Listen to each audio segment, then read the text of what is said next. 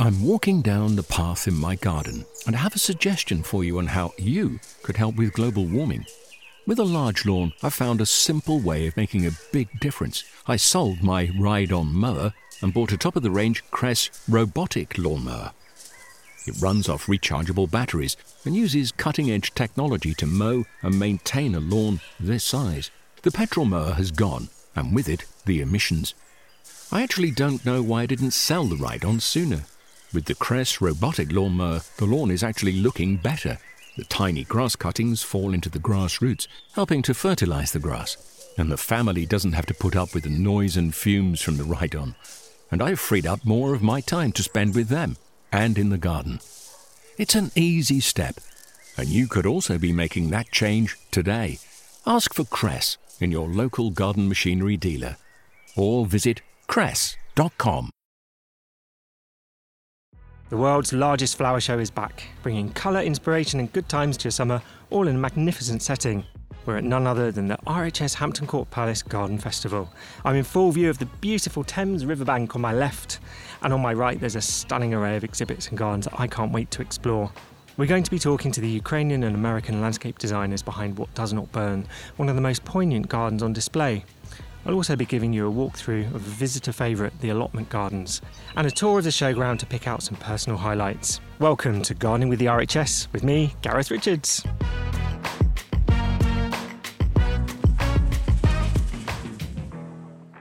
From award winning gardens to nursery stalls packed with more flowers than the eye can see, Hampton is such an exciting and vibrant event. And as part of today's show, I wanted to walk through one of my favourite offerings here with you the allotment gardens. So I'm right in the middle of the RHS allotment and it is bursting with inspiring ideas for small spaces and, and large ones as well. Anything edible, it's just beautiful. So we're here by the uh, Pig Hotel allotment and it's got some lovely combinations. We've got beautiful dark lettuces, purple basil that's so dark it's almost black, and then some fantastic, really, really dark chilies as well. Picking up on some dark cornflowers, which is another edible flower. And it's just a lovely kind of combination of really clever ways of making edibles ornamental as well. And they've grown cucamelons over a little frame here, and they're beautiful. It looks like a little um, spaceship about to take off. These cucamelons are quite good for uh, chopping up in cocktails, actually. That's the main use that I found for them. But they're cute little things, like a little tangy mini cucumber, and uh, it's good to see them used. I love combining edibles and ornamentals, and so there's plenty of ideas here for me to take home for my own allotment. So I'm just walking over to a plot with two faces I recognise from last year's show. Yaz and Catherine, tell me about your garden. We went a bit wild this year and we, we thought we would do a post apocalyptic theme garden, but it's very positive kind of Yeah, post apocalypse. it is, yeah. So our sole survivor after the apocalypse has stumbled across a crumbling old abandoned villa. So we've got silverware on the table, um, and everything nature's taken over. And they're making their home here now. They're surviving through plants. Yeah, Absolutely, yeah. yeah. They found some seeds that were left over in, in the abandoned villa, and uh, that's- well, 'cause they've got to survive. So they've planted up a little vegetable section here, and they're doing the Three Sisters planting with the corn, Great. and then the, the beans coming up it, and then you have squash going underneath to keep the weeds down, and then over on the on the far side, they've the little bit of the old formal ornamental flower garden, which is still there, and then they're just um, yeah making up their home to get on their own because there's no one else here, so they have to Lovely. do all the It's really jam packed with good things to eat, isn't there? I can see I can see little colourful bits of rainbow chard and We've got a soya bean here. And soya bean, Yeah. oh, so this one here. So this Oh, is yeah, it's a, actually so got can you soya see? on it, Yeah, it's yeah. got little soybeans on Oh, here. fab. And these are the next lot they're doing here. So it's a bit of successional planting. excellent. Um, and then we also have here, which is a, a caigua or chocha. So it's a Bolivian cucumber. Yeah, it's an unusual, fabulous. very unusual plant, but grows really prolifically. Good prolifically. climber. Yeah, Produces a lot of fruits. And what do good they yield. taste like? quite nice and stir Green fries and peppers. things. Yeah. Oh, okay. That's what I A think, squash anyway. that tastes like green peppers. Yeah. That's definitely one to try. Very good. And we've got um, medicinal herbs on our cage drying. So our, our survivor has been looking after themselves with some homemade kind of home picked remedies. So we've got Yeah. ladies' mantle, Feverfew. feverfew, yeah, I know that one because it's famous for um, it's a traditional remedy for migraines. Absolutely. Well, I actually on my You do, on allotment. I chew the leaf when I've got a migraine. I go me, there. I Yeah. We've also got some pickles and preserves, so um, vinegar with some chive flowers in there. Yeah, and seed saving, and there's calendula petals that they've saved, so they can then grow the following year. Fantastic. And should anyone stumble along them, they can also grow things. A sustainable design for the apocalypse. I like it. Absolutely, that's it. You've got it. You've got it in one. Brilliant. Well, it's absolutely thrumming with life, and I think it's a really, it's a really lovely, quite a different design. So thank you so much for sharing it with us. Thank, Thank you you. very much. Thanks for stopping you. by.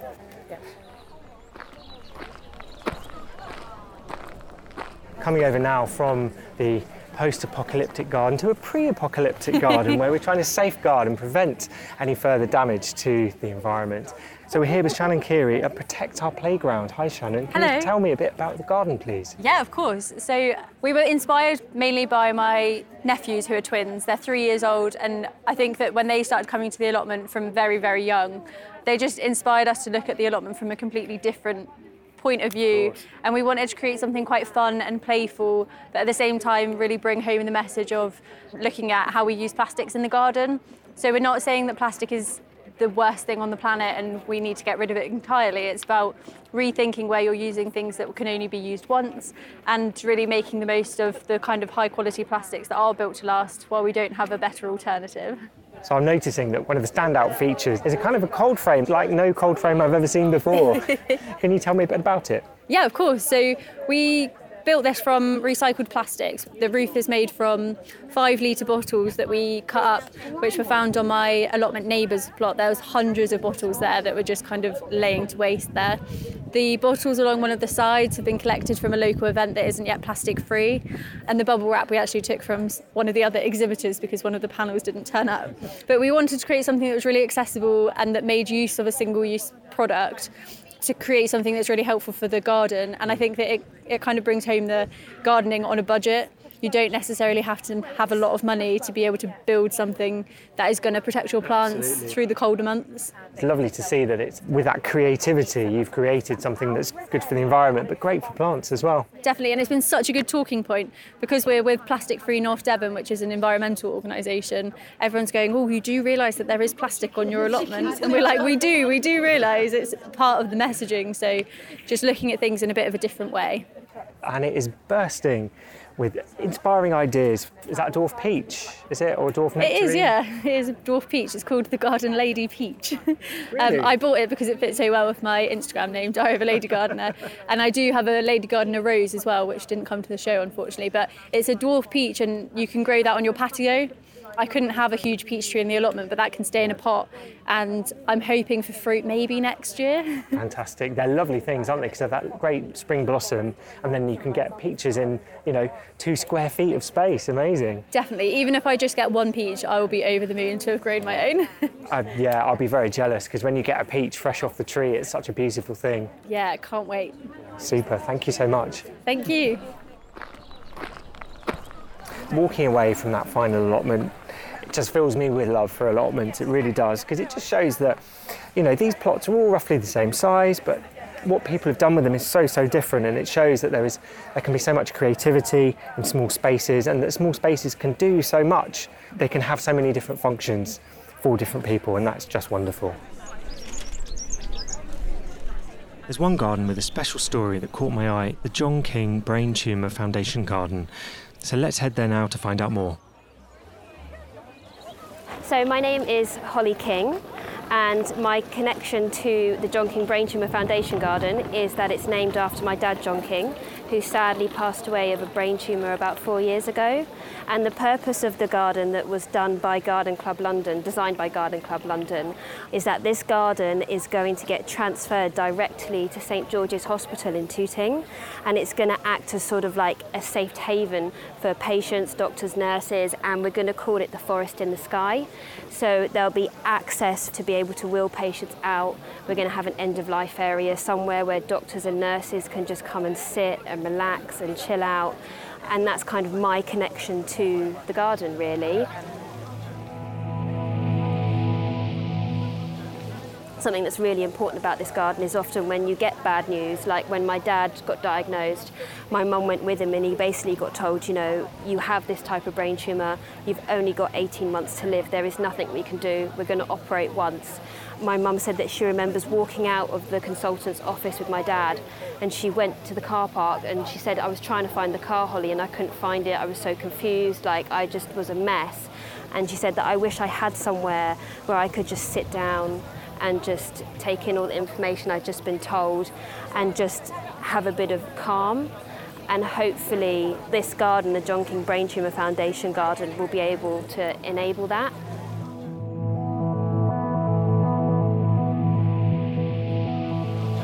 So you'll walk into the garden and there's lots of light colours like white, yellow, purple plants. We're really trying to incorporate all different types of flowers. So we've got geraniums, which are really beautiful. We've got salvia, black and blue. And we've got Ancilla credo, which are really, really lovely light flowers. And then we've also got Stipa tenuissima, very light and purple. You've got beautiful trees as well that obviously act as, you know, shade, which is really important because that's something you have to think of with patients. You know, you don't want a patient getting sunstroke basically. We've got a lovely pine tree over there as well. We're going to have some olive trees too. And then you've got a lovely seating area. It feels very, very light. That's how I can describe it very light and sunny. And I think that's what you need when you're in quite a dark place.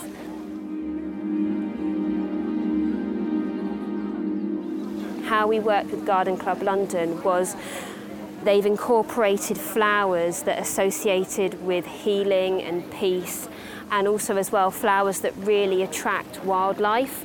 So for instance, some of the flowers that are at the garden here, you'll see loads of honeybees. And I think when you see some wildlife, when you've been stuck in a hospital bed, it really, really helps, especially like with your mental health. And then also with regards to the sculpture, the sculpture was created by a sculptress called Emma Rogers. And what the sculpture represents is hands clapping the NHS. And it's meant to look like a tree so that, for instance, nurses, doctors, patients, family members of patients, they could purchase a hand and you could write a patient's name on it or a message and it will get added to the tree so it acts as something that will always be there. It means so much for me and my mum to be able to have the garden here today and throughout the week. And the RHS have been so incredibly supportive, letting us have this show garden. Yeah, it means the world. I've got quite emotional quite a few times, and quite a few people that have come to see the garden heard the story have had a bit of a cry. But you know, that's what in a way it's about. It's about getting people's emotions and feedback, and yeah, it just it means everything.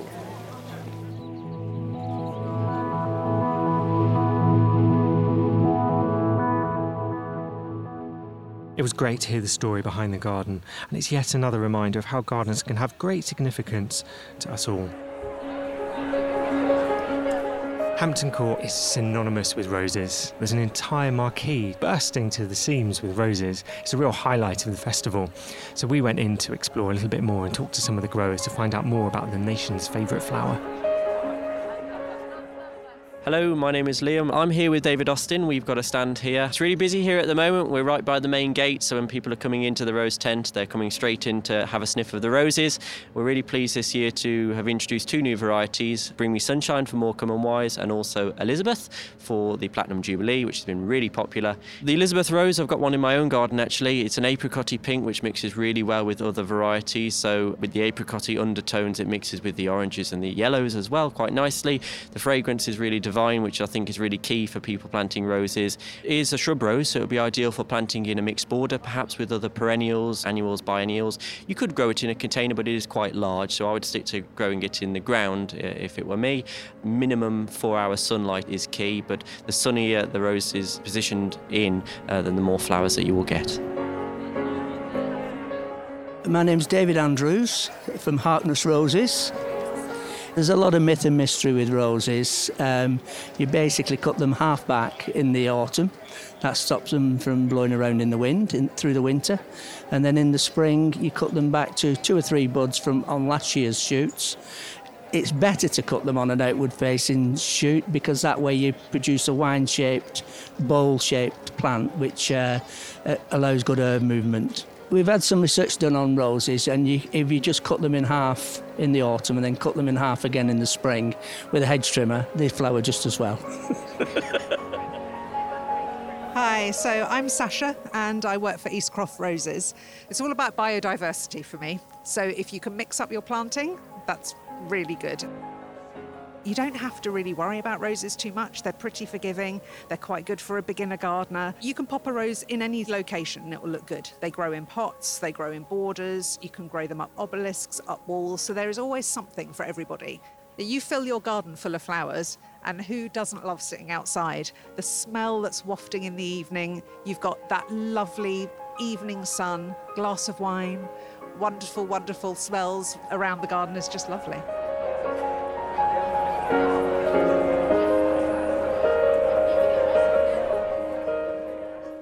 Thanks to the growers there. As we've heard from them, roses really aren't that hard to grow, especially if you do your research and pick the right one for you. There are thousands and thousands of varieties available. So, with a bit of digging, there's bound to be one that will thrive in your outside space. Whether that's a balcony or a great big English cottage garden, there's one for you. I'm currently standing in one of the most talked about show gardens this year. Right at the heart of this garden rests the shell of a burnt out cottage. This is what Ukrainian landscape designer Victoria Magnola wanted to show here at Hampton. The garden, what Does Not Burn was co designed by Carrie Preston with the aim of raising donations to fund the eventual rebuilding of green spaces in Ukraine when the war is finally over. We caught up with the pair to follow the road that led them here. So let's start from the beginning. Our friends called us and said, Guys, where are you? We are bombed and you are bombed. Are you home? Because they live in Kiev and they understood the, the direction of bombing is near our house. And they called us. We said, No, we are in Italy, it's okay, everything, what's happening? And uh, so these terrible things start to develop we tried to keep ourselves together.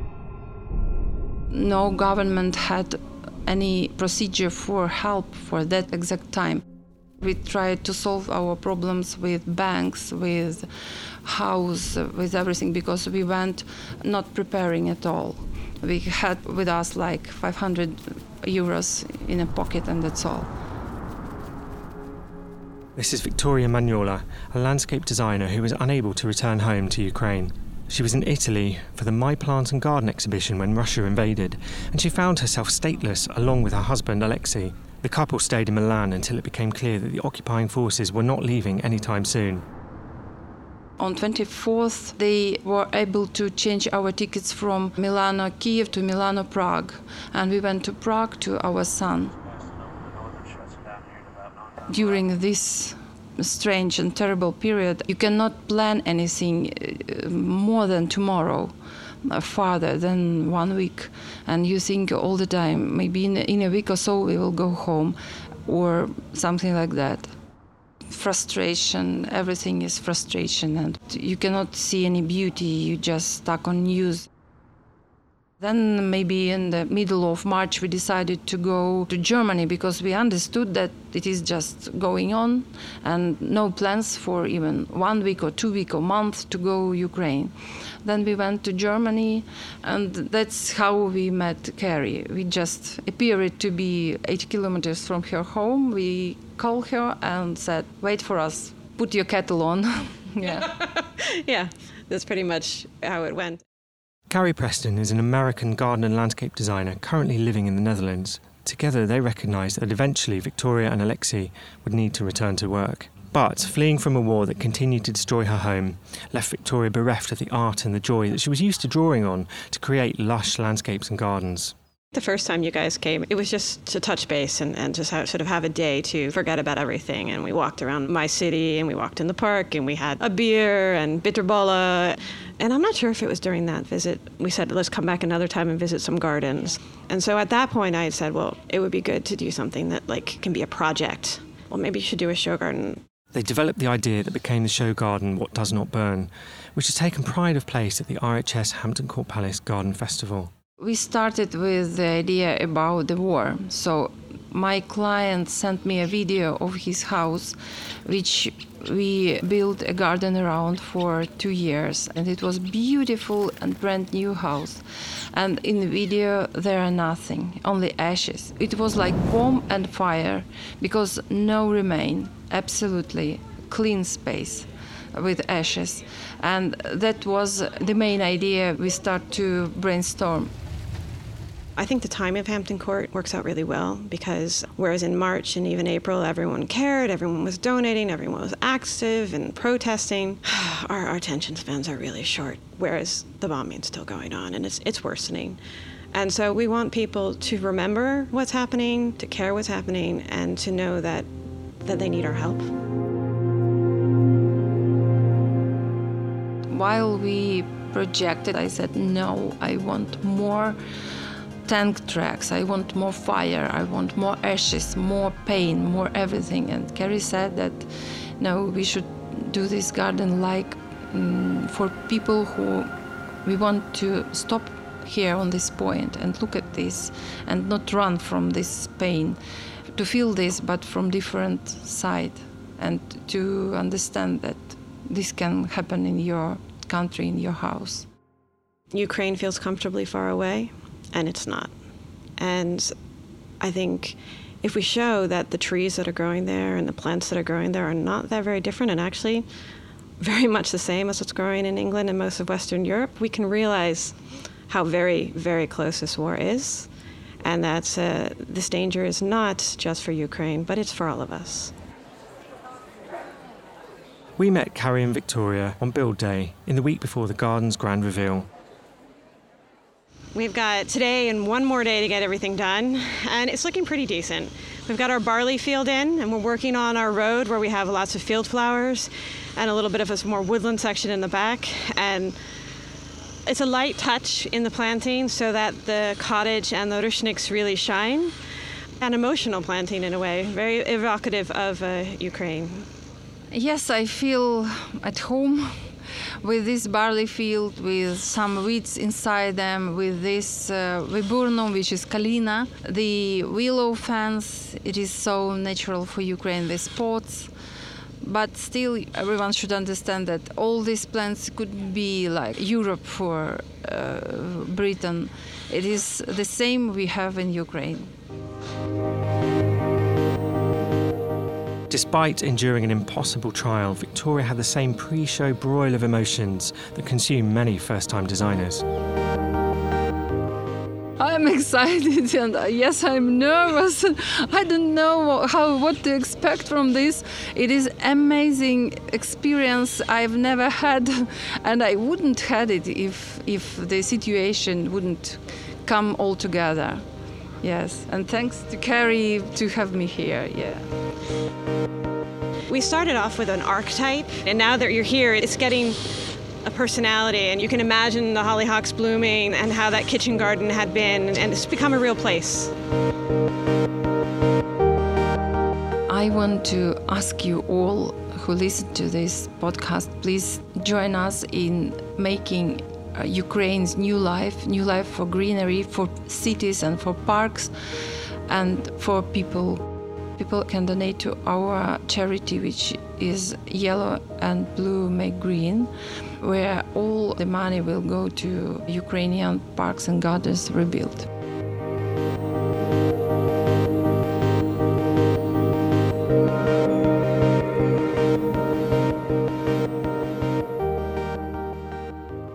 It's a really poignant story. It really made me think in Britain we moan about slugs and snails or maybe deer and badgers, but having a war threaten your garden is something that's almost unimaginable. But this really brings home the impact that the conflict is having. And a really kind of poignant part of the story is there's a trizub sculpture in the centre of the cottage. This trizub is a historic symbol of Ukraine. It represents a phoenix rising from the ashes. And let's hope that we see Ukraine rise from the ashes soon. That's about it for today here at the RHS Hampton Court Palace Garden Festival. I've really enjoyed seeing the full range of what horticulture has to offer from the most beautiful displays in the floral marquee to poignant gardens to allotments that make you think about the way we use our urban green spaces, nursery displays, everything. It's just wonderful, but I am pretty exhausted now, so I am off home happy on the train. So from me, Gareth Richards, until next time, goodbye.